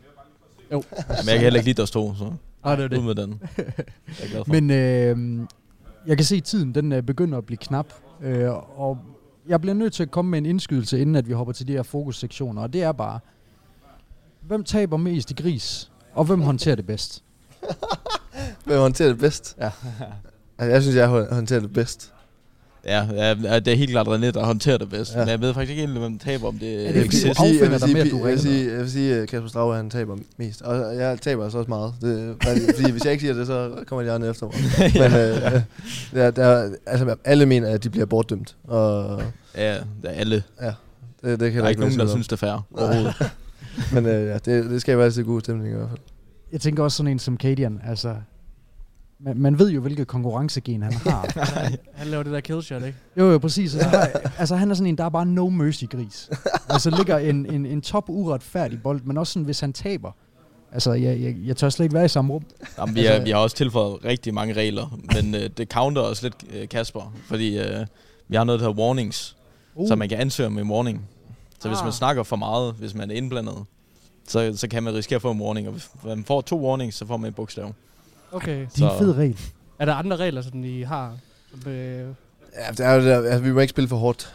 Øh, altså, vi må ikke bare ligge uretfærdigt bolde øh, på den nej, måde. det man kalder ja, sådan en ja. killshot, ikke? Ja, ja, Ja. det, må, det må vi ikke. Øh, det er der nogen, der Og spiller. det er der, hvor der, øh, der kommer lidt Ja, diskussion. der er diskussion, ja. Det er der, hvor det, så kan det blive, blive øh, 45-55 til den, altså den ene, og så øh, stikker det fuldstændig af, hvis det ikke bliver en duel eller et eller andet, ikke? Jeg Jeg kan kunne, godt lide flue på væggen. Det, det, det skal vi lige ned og se i Paris. Det Ja. ja. næste, ja. jeg, kunne, jeg kunne også forestille mig sådan, altså, hvem tager beslutninger omkring de her warnings her? Altså, om det, det er nok demokratiet, tænker ja jeg. det, men, det men lyder også- er om det. demokrati, ja. der må være en person, altså i flokken, som sådan er den første til at sige, warning, warning. Hvem er Ja, det? men vi, vi har jo tilføjet en regel for det. Så, Det er en regel for, det hvornår man hvis, hvis warning. ikke går igennem, så får man en warning selv. Uh, Så man ikke altid så det ikke bare ansøge. bliver... så er der faktisk ikke nogen, der tør. Nej, men der, Okay, det, det er der er ligesom- jo nogle gange, folk ikke tør. Ligesom at tage en challenge i tennis, man ikke vinder på. Ja, præcis. Sidste mand. ja. Okay. Vanvittigt. Jeg synes, det er klasse. Klasse sæt regler. Men drenge, øh, vi, vi bliver nødt til at hoppe videre, fordi at vi desværre ikke har jer i, i længere tid, og vi skal altså lige nå nogle af de her sektioner, hvor der er lidt øh, fokus på jer enkelte. Ja, Øh, fordi vi, vi snakkede jo nemlig i, i, i bilen faktisk på vej herover med om dig, Rasmus. Og, øh, og det her spørgsmål med, om, om du egentlig selv vil sige, at du er en supportspiller. Fordi at vi vil selv kalde dig verdens bedste anker, og også den udvikling, som du har haft i Heroic, ikke? Øhm, og derfor så lyder supportspiller sådan lidt negativt lavet, men vil du selv kalde dig en supportspiller? Øhm, jeg tror for øh, måske et år eller to år siden, så var jeg måske sagt ja. Men øh, jeg føler ikke rigtigt, at der er noget, sådan, der hedder support. Altså man har en rolle, og min rolle den er måske lidt mere defensiv og lidt mere sådan bagved. Og jeg gør bare mine ting for at hjælpe holdet. Jeg ved, hvad min rolle er. Jeg stoler ikke på, at nogle andre kan gøre det bedre end mig. Så jeg føler, jeg er ret god til det. Det er faktisk meget sjovt, du siger det der, fordi at vi havde et interview med, med Sibnix nogle måneder tilbage, hvor han sagde nøjagtigt det samme. Altså, der findes ikke rigtig supportspillere længere. Øh, og det, det, det hører bare ikke rigtig til i metaen, fordi den er så duelbaseret også, og det er meget organiseret kaos. Og vi har jo også set, at du sagtens kan løbe på et map, som for eksempel Overpass, ind i toilets øh, og så videre. Øh, men det, det, ja, både i connectoren, men også i toilets. Øh, men, men det var bare noget af det, som vi var, øh, vi var sådan lidt i tvivl om, hvor, hvordan øh, du så dig selv i forhold til den rolle. Det er jo lidt Ja. levende fra det her med, at man er, når man er ankerspiller, så er man den sidste roterende, og man, man spiller ofte en svær plads på sidste siden, ikke? Altså, er det ikke, er det ikke det derfor, man tænker dig som en sportsspiller? Jo, altså som CC, så er det enten sådan, de kommer til min side, eller så øh, skal jeg retake. Ja. Og hvis jeg retaker, så er jeg nok højst sandsynligt alene tilbage. Og så kan det være ret svært. Men øh, altså sådan, som T, så står jeg også længere tilbage, men der er også mange øh, tidspunkter, hvor jeg er den første, der løber ud. Så det, det er derfor, jeg synes, det er svært at sige, at øh, jeg, jeg ikke er... Jeg føler ikke, jeg er en supportspiller, fordi jeg er tit den, der løber først. Jeg er tit der ham, der tilbyder også at bare løbe først. Er, er det måske mest Cadian, altså som der er support i forhold til utility på, på holdet hos jer? Øh, altså, ja, han øh, kaster i hvert fald gode flashes. Ja, han kan er man rigtig sige. god Men øh, altså, ja, også altså, under vores filosofi, eller hvordan vi gerne vil spille CS, så er det jo, hvor at vi kan være meget, øh, hvad hedder det, hvordan skal man sige det, versatile, altså sådan, Fleksibel. er fleksibel i, hvordan vi spiller. Øh, så en kamp kan det være mig, der skal være lidt mere passiv på den ene side, eller det skal være Rasmus. Men ja, altså, det, det er meget forskelligt. Og ja, om der er en dedikeret øh, supportrolle, som altid har flashes på det, på det ene tidspunkt, det er der ikke. Fordi at det skiftes meget. Øh, hvem der løber først, og hvem der står tilbage med flashes. Det, ja, det kan være alle. Jamen det, det er jo helt klart, at de her roller i Counter-Strike, de er blevet meget mere flydende, som de er. Altså de er ikke så fastlåste længere. Der er selvfølgelig en orb, og der er Yep. typisk en, en stjerne rifle, ikke? Altså øh, stjernespilleren er jo orberen, ikke? Og så har man de her anchors. Øh, men hvis bare lige kigger på dig, Rasmus, hvordan vil du så sige, at din, din rolle har udviklet sig, fra da du, da du kom til Heroic og så til nu? Fordi hvis man, hvis man kigger på dit niveau, nu, nu har vi bare lige taget nogle tal med. Øh, 2021 på lagen, der ligger du 1.01 med, med 14 clutches. 2022, der er du oppe i 1.06 med 38 clutches, og så her i, i 23, der er du helt oppe i, i 1.09. Og for en, en spiller med, nu siger jeg, din rolle, så det er jo nok det, er jo det bedste i verden, ikke? Øh, men, men hvordan har du hævet dit niveau så betragteligt, og hvordan har din rolle udviklet sig? Øh, ja, det, er jo- det er jo egentlig et godt spørgsmål. Øh, jeg tror bare, jeg, jeg har fundet en metode, der virker meget godt for mig, hvordan jeg udvikler mig bedre. Sådan, jeg ser mange flere demoer øh, med, hvordan jeg kan udvikle mig bedre som spiller, hvad jeg kan tilbyde mere til holdet, hvordan jeg kan reagere hurtigere. Øh, og så har jeg bare en masse mål til mig selv, sådan, hvordan jeg bliver bedre, meget, godt fokus på, hvilke ting jeg bliver bedre på inde på serveren også. Øhm, ja, jeg ved det ikke. Du- det er du- svært. Du, du får noget anerkendelse øh, til HLTV Awards øh, med de her øh, top 3 ankers, øh, hvor, hvor du får den her tredje plads bag NAF. Øh, og der, øh, der bliver du også interviewet, øh, hvor jeg synes, du siger noget meget interessant. Det her med, at man kan jo ikke se på dine stats, hvor godt du egentlig klarer det, øh, grundet de, de positioner, som du har. Øh, også det her med, jamen altså, hvis de rusher på en Echo, så er det ikke mit side, de kommer til. Øh, de kommer til mit side, når de er øh, 4 mod 1, og jeg står og anker alene, og de alle sammen har rifler. Øh, der tænker jeg bare sådan et mentalt game og selvtilliden på det punkt. Hvordan arbejder du med det? For det må næsten være noget af det sværeste. Altså, det betyder slet ikke noget for mig, sådan, om jeg har øh, 12 kills, 20 døde. Sådan, det er fuldstændig ligegyldigt. altså, jeg ved bare, hvordan jeg skal klare det på mit side, og jeg gør bare de ting, jeg skal. Og øh, jeg stoler på øh, sådan, i runderne, hvis der sker et eller andet, så stoler på, at det, jeg tror er rigtigt, det er det rigtige. Du snakker om de her mål, øh, de her fokuspunkter, som du havde øh, lige før, Rasmus. Er det sådan nogle små delmål, du har i hverdagen, eller en måned frem, eller er det sådan lidt, lidt større perspektiv? Altså, hvad er det for nogle fokuspunkter, du har? Øhm, jeg, det er meget forskelligt fra map til map. Sådan, op til træning, så tænker jeg sådan tit på, okay, hvad, hvad vil jeg godt fokusere på? Er det at spille mere defensivt? Er det at spille med en eller anden smoke? Er det at kunne reagere noget hurtigere? Eller er det at øh, tage initiativ og få min holdkammerat med? Sådan, Det er meget nogle sådan små ting. Eller det kan også være, jeg, jeg flasher en del mere for mine mates og spiller lidt mere bagud. Ja, det, det, er meget forskelligt og meget sådan fra map til map, hvad jeg sådan lige tænker, sådan, hvad der er bedst i løbet af den dag. Jeg kunne godt tænke mig, Rasmus, at vi lige øh, prøver at, at gå lidt tilbage i tiden, bare lige kort, øh, inden at du får dit gennembrud øh, hos øh, Heroic med den her Mad Lions tid. Altså, fordi vi har kort været inde omkring det, at det var jo, altså, I, I performede, og I gjorde det godt, øh, inden at der kom det her med Innocent, der skulle ind på holdet. Kan du gøre os lidt øh, klog på, hvad det var, der klikkede for jer dengang? Altså med de drenge, der var på det hold? Øhm, altså, vi spillede jo bare sindssygt meget. Øh, vi spillede stort set alle online cups. Vi var det hold, der havde flest maps på et år, eller sådan øh, tilbage tricked. Og øh, jeg, jeg tror bare, det gav os en masse, og, og kvalificere os til nogle store events, uden vi havde noget som helst sådan bag os. Øh, vi havde ingen øh, franchise eller noget, og vi kvalificerede til alt, og vi nåede alligevel meget langt i alt. Øh, men vi kom bare lige længere end det. altså, vi nåede op i øh, top 11 i verden, tror jeg. Og øh, det tror jeg ikke, de havde regnet med, øh, Mad Lions, at vi ville nå så langt op. ja, øh, Altså, det, det, tror jeg, øh, det tror jeg heller ikke, vi havde. Altså, det var jo en glædelig overraskelse dengang, øh, synes og det, øh, det, det må også have været en fed tid for jer, selvom at det, at, at det var en lidt, en lidt mærkelig organisation, I var i. Øhm, men jeg vil faktisk gerne lige prøve at hoppe over til, til Kongen af Skjern derovre. Øhm, det er jo ikke nogen hemmelighed, René. Du er, du er en af mine absolutte yndlingsspillere. Det har, det har du altid været. Og, øhm, og det har vi løbet højt på, øh, fordi jeg har gjort det så godt, som, som vi har. Men hvis man bare kigger på din udvikling, øh, René, så, så har du øh, altid lidt haft den her øh, lidt aggressive rolle, ikke? Altså entry på, øh, på holdet. Øh, men hvor føler du, du har udviklet dig mest her de, de sidste par år i Heroic? Øh, ja, jamen, det er et godt spørgsmål. Så skal jeg til at tænke over det. øh, jamen, det, det, altså, det er bare at være en del af holdet, -agtigt. Øh, de udskiftninger, der har været, været, de har gjort meget for mig. Og sådan, lever mig meget mere ind i det, og være en del af et hold, hvor man har den her familiefølelse. Det har været med til at udvikle meget, mig meget i hvert fald. Øh, men også bare være inde under Kaspers vinger og Martin også, hvor hvis du spiller med de to, jamen, du lærer ekstremt meget. Øh, så de har i hvert fald været en af de store grunde til, hvorfor at det er gået mig så godt, og hvorfor det er gået Heroic så godt i de store billede. Øh, men også bare, ja, altså du udvikler dig hver eneste dag og uge, og du kan se din fremskridt øh, tydeligt. Øh, men ja, altså, jeg tror for mig så er det meget uden for spillet. Jeg har også udviklet mig, hvilken person øh, jeg er på Heroic i forhold til, hvordan jeg var i Flames og i Optic, for den sags skyld. Øh, det er sådan helt tre forskellige personer i mine øjne. Ja.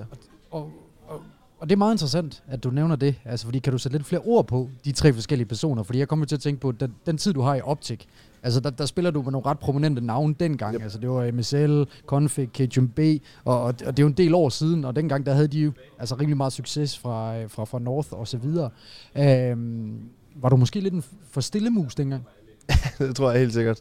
Der var ikke noget selvtillid at hente. Øh, ja, der var i hvert fald, øh, der var meget sådan, jeg var bange for at lave fejl, og jeg vidste ikke, hvordan jeg lige passede ind i holdet og sådan noget. Jeg havde det ikke øh, super godt og sådan noget, og det var lidt risky det hele og sådan noget. Øh, ja, det var ikke, hvor jeg følte mig til, tilpas. Øh, og så sådan på Flames, så var det bare sådan det modsatte, hvor jeg måske var lidt for cocky, og havde lidt selvtid på en eller anden måde for optik med, men øh, det var så for at spille med de, øh, med de navne, at, så føler man, at man ved øh, mere og har lært mere, hvilket jeg selvfølgelig også havde, øh, men ja, der, der, der havde det i hvert fald ja, ændret mig lidt.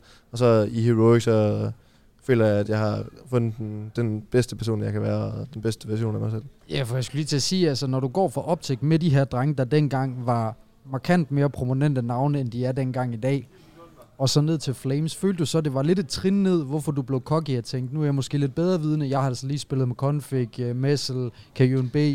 100 Altså, det tror jeg, nu havde lagt i baghovedet i mig dengang, hvor jeg ikke sådan her bevidst ændrer mig. Øh, altså, det er jo ikke, fordi jeg, heller, jeg har jo ikke ændret mig som person uden for spillet. Jeg er jo stadig øh, den samme, og sådan noget, følte jeg selv i hvert fald. Øh, men jeg, jeg, jeg, jeg synes i hvert fald selv, at jeg havde nogle flere ting at sige, fordi at jeg havde mere viden øh, at give af. Øh, og altså, dengang jeg spillede jeg også med Siljan, hvilket også, altså han har også masser af viden og sådan noget, og han havde også, han var lederen dengang, og han havde også en masse af ting at sige. Øh, men der bød jeg i hvert fald mere ind også, øh, end jeg gør i Optik for eksempel, hvilket også giver sig selv. Øh, men ja, i Heroic, der, som jeg sagde før, det var, ja, der er den, jeg gerne vil være i hvert fald. Jeg tror, at Steffen han sagde, dengang vi var over interview ham, øh, at du forventede meget af dine omgivelser, René. Og det var ikke sådan negativt lavet, øh, altså øh, slet ikke, men, men det kan jeg bare huske, at det, det, det, det sagde han om, om Tessus dengang ikke. Øh, og jeg vil også sige, udefra set, øh, fra nogen, som har set alle turneringer siden 2015, ikke, René, øh, og har fulgt øh, så meget med, så, så har man jo sagtens kunne mærke den der personlige udvikling, som du har været igennem. Altså det kan man jo bare se på den måde, du agerer, når jeg er på scenen. Altså du er også blevet meget mere sådan gestikulerende, og, og, øh, og den måde, du råber på, når jeg har vundet en runde. Øh, altså det er også meget tydeligt udefra, uden overhovedet at have mødt dig, at du også har udviklet dig sådan meget personligt, ikke? Jo, jeg sidder sådan lige og tænker på det i forhold til Rasmus, altså fordi noget, jeg har noteret... Rasmus, han er bare kold. Jamen, ja, det, er, det er vidderligt noget, det er det, jeg har noteret mig her. Altså, i vores øjne, der er du en af de spillere, hvor der bare ikke er så meget pis. Altså, der er ikke så meget pis, nej. Og, og du ved, det, det er lidt sjovt det der med, Naf, han er også en ankerspiller, ikke? Der er sgu heller ikke så meget pis med ham. Altså, man ved, I leverer altid, og det er ikke fordi, I sådan følelsesmæssigt helt op at støde, og I heller aldrig helt nede. Altså, øh, er du bare meget sådan grounded som type, Rasmus? Det, det er lidt svært at snakke med sig selv på den måde, det ved jeg, men... Ja, det er lidt svært at sætte ord på, men jeg tror bare, jeg er meget rolig. Det skaber sådan en lidt, lidt rolig stemning. Øh, også når det er stresset inde på serveren. Så kommunikerer jeg stadig sådan stille og roligt. Øh, jeg tror, det er virkelig sjældent, at jeg sådan, føler mig sådan presset øh, ind i spillet. Vi har været flere forskellige typer på holdet, hvor at Rasmus han kan stadig være mega hype, men det er jo på hans måde, han er hype på. Øh, og det er ikke ved at råbe og skrige og sådan noget, men så snakker han til os, hvor han siger, at næste det, der, det var, det var virkelig sygt og godt spillet, og, og når Rasmus siger det, så altså, det giver hype.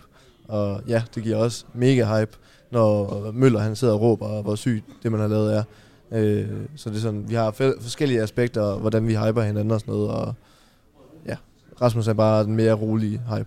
Og er ikke plads til, at der er fem, der råber på samme tid. Nej, det er nok meget rigtigt også. Der er jo også en, øh, en rolig svensker bag jer, tænker jeg. Ja. som, som, giver, som giver lidt der. Men jeg synes, der er en elefant i rummet, Nikolaj Støj, som vi så ikke har snakket om. Det er selvfølgelig øh, den turnering, som, øh, som venter lige om lidt, som jo er nok jeres største mål i år. ikke. Nu, nu er der kun en af dem, og det er jo den sidste. Øhm, bare sådan i forhold til, til sulten, efter at nuppe den her dag. Nu har I været i nogle semifinaler, hvor det er glippet lidt. Øh, nuppet selvfølgelig den i København, men hvordan er sulten i forhold til at tage den her paris media Jamen, øh, den er der øh, helt bestemt. Og især lige efter Rio her i finalen, hvor den ikke gik.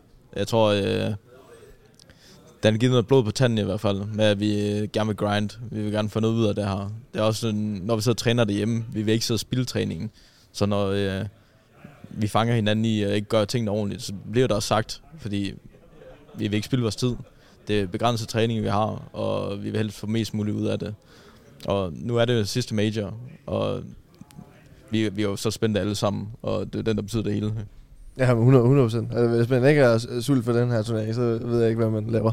Øh, men ja, altså, det er jo den sidste turnering, eller sidste major i CSGO, og det kan jo ikke blive større. Øh, og så i Frankrig også, øh, synes jeg også er fedt. Øh, ja, jeg synes bare, at ja, sulten er der, og der er ikke nogen tvivl om, hvad vi prøver at opnå, og hvad vi gerne vil. Og sådan gælder det også for alle hold, der er. Øh, men ja, for vores side af, så er der ikke nogen tvivl. Jeg tænker, øh, den sidste major her, altså der er vi jo blevet meget overrasket i RMR'en i forhold til, hvilke hold, der kvalificeret sig. Altså vi har så et hold som Into the Breach, der er Legends. Altså det, det giver jo ikke så meget mening, vel? Uh, vi, vi, vi har generelt rigtig mange hold, som der har lavet nogle store overraskelser. I forhold til det her med at spille mod Tier 2 hold og, og Tier 1 hold, altså der har vi jo hørt flere Tier 1 spillere sige, at for dem, der er det altså bare rart at spille mod et andet Tier 1 hold. Er det også sådan et syn, I har på det, eller er I ikke så bange for de der Tier 2 hold? Jeg tror, det er sådan lidt en blanding, fordi øh, man har det meget nemt med at undervurdere øh, tier 2-holdene og øh, det, det kan være virkelig farligt, fordi øh, de spiller jo sindssygt meget, og de rammer skud også nogle gode skud, så hvis du ikke er klar, så bliver du straffet. Så man skal jo være klar på det hele, og det er også derfor, når vi går ind til en kamp, så vi undervurderer ikke nogen. Vi spiller vores spil, som om det er imod Face, imod øh, Navi. Det er lige meget, om det er så et eller andet top 50 hold. Vi skal bare vinde. Ja, jeg synes, at typisk forskellen er, at ja, tingene bliver lidt random og sådan noget, men der, hvor jeg synes, man kan gøre en stor forskel, det er også øh, i det taktiske, hvor øh, du kan forberede dig til mange ting. Og typisk de mindre hold, de har nogle tiltager der, som de ikke ved, de har, hvor øh, topholdene, de nok har en bedre forstand på tingene. Øh, så ja, der tror jeg, man kan hente en stor forskel, og hvis du lige undervurderer modstanderen, så kan det være, at du lige ser den mindre øh, Shadow GG eller øh, materiale af dem, hvor at vi har ikke nogen forskel øh, på, hvem vi møder. Vi har de rutiner, vi har, og der er ikke nogen kampe, hvor vi ikke gør det. Hvordan ser jeres øh, program ud nu, øh, når, altså sådan, inden vi starter nede i Paris? I springer jo lige over i Chelsea Stage og, og hopper ind i, i det, der hedder Legend Stage. Altså, hvordan er, er programmet lagt for jer? Hvornår tager I derned, og, og hvad skal I ligesom igennem for at få den optimale optakt? Jamen, lige nu så rejser vi derned den 11. Og vi har lige en fridag på søndag, men ellers så øh, sidder vi og spiller alle dage. Og vi lige har haft øh, en, to fridage efter, efter Rio. Nej, vi havde ja, lidt vi havde med Ja, vi havde lige tre-fire dage, tror jeg. Fire dage havde vi alle. øh, efter Rio. Og så øh, har det bare været fuld grind på, på selve spillet. Jamen, jeg, jeg kan godt lige høre det, drenge, fordi øh, vi forventer jo... Øh, altså, vi forventer det helt store, altså, det, det, det, det er lagt på jer. øhm, jeg har sådan haft lidt en bekymring i forhold til det her program, jeg har haft. Altså, nu siger jeg selv, at jeg har været nødt til lige at tage fire fridage, altså det er jo ikke normalt, at man lige gør det på, øh, på et af verdens bedste Counter-Strike-hold. Øh, altså har det tæret meget på jer, det her program, jeg har haft med Armeren, og så skal jeg ned til Brasilien, altså et, et, et mega lang run hele vejen til finalen, og, og så øh, snakker I også lidt om, at I har mistet jeres, jeres bagage på vej hjem. Øh, altså det har været, det har været lidt et mareridt. Altså, tror I, I har mistet lidt energi der, eller kommer I til at være der med 100% energi, der er den 11.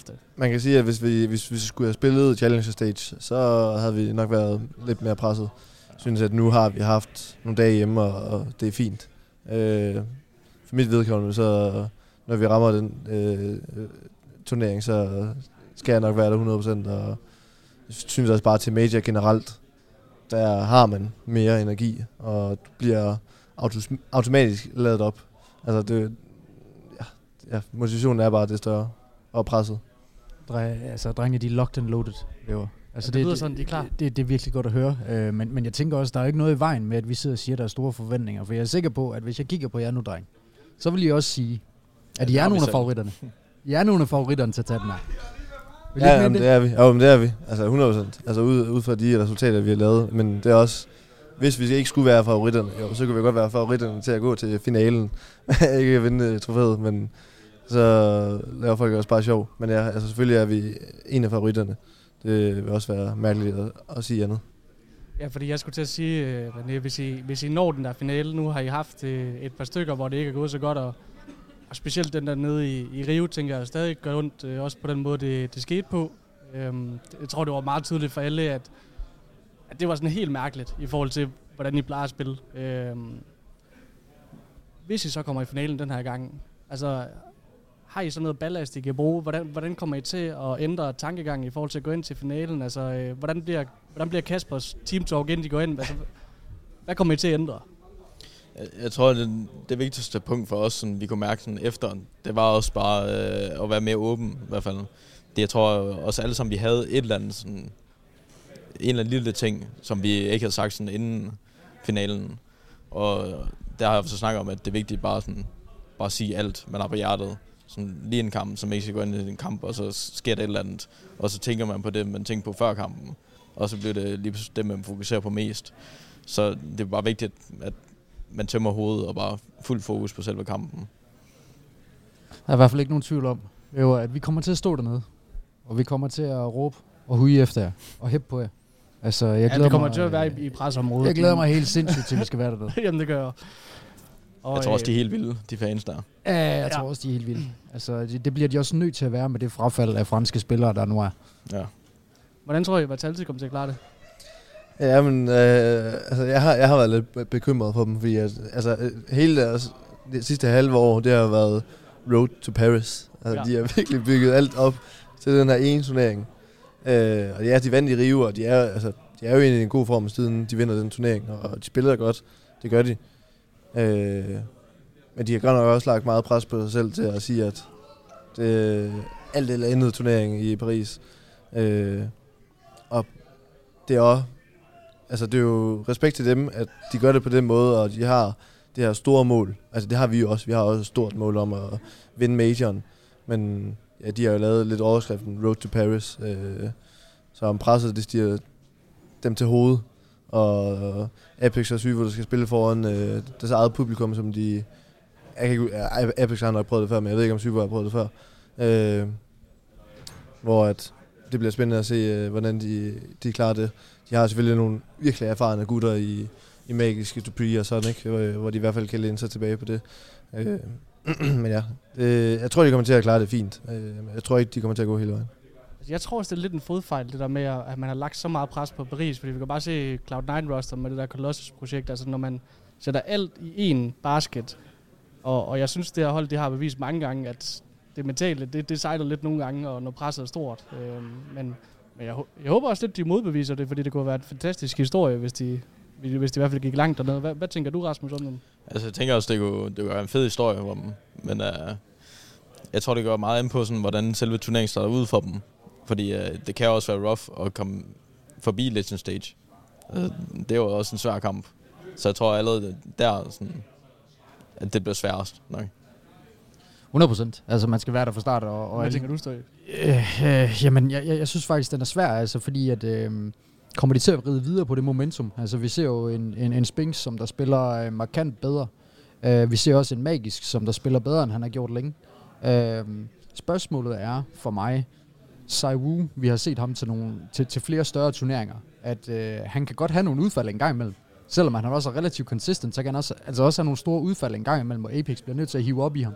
Og, og det har bare så stor en, en påvirkning, og vi ser også Apex.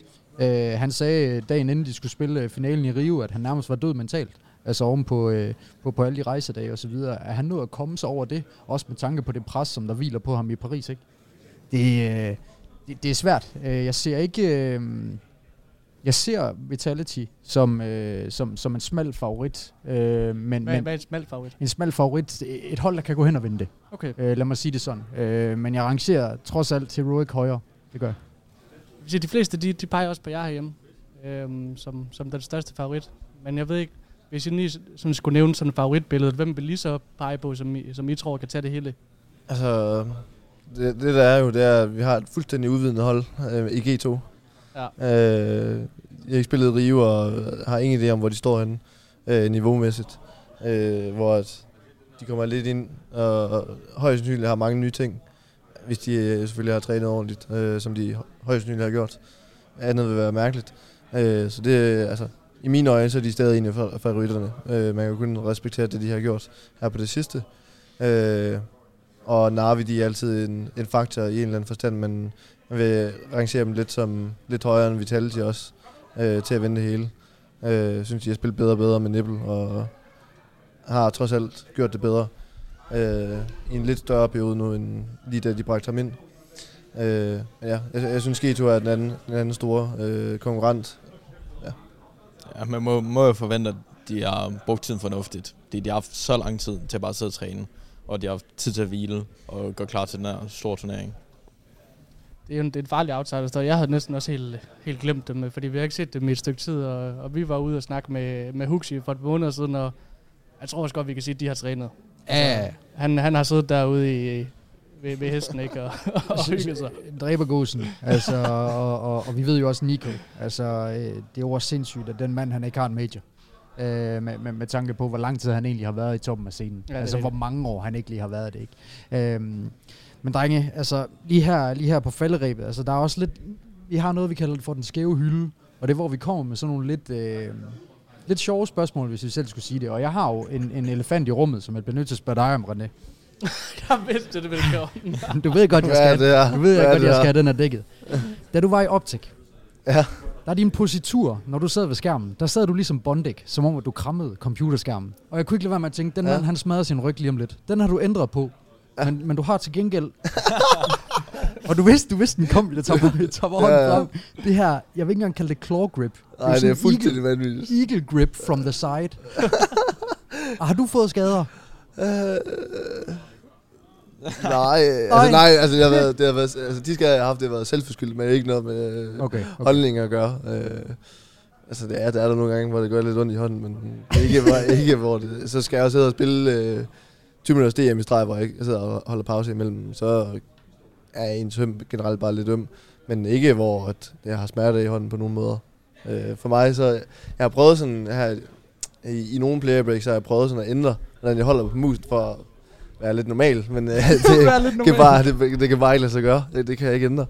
Øh, ja, det, det er sygt mærkeligt. Jeg tror også, det overrasker mig, sådan, hver eneste turnering, vi tager, så går jeg op til ham, så, holder han musen sådan der, og så siger, plejer du altid at sidde sådan her?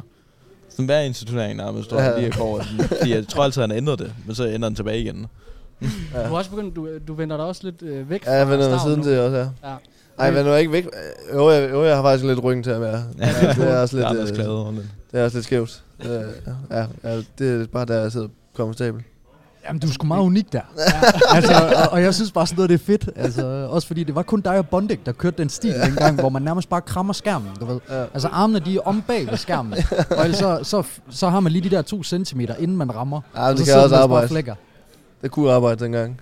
Fremragende. Ej, vi krydser for, at, øh, at håndledet det holder.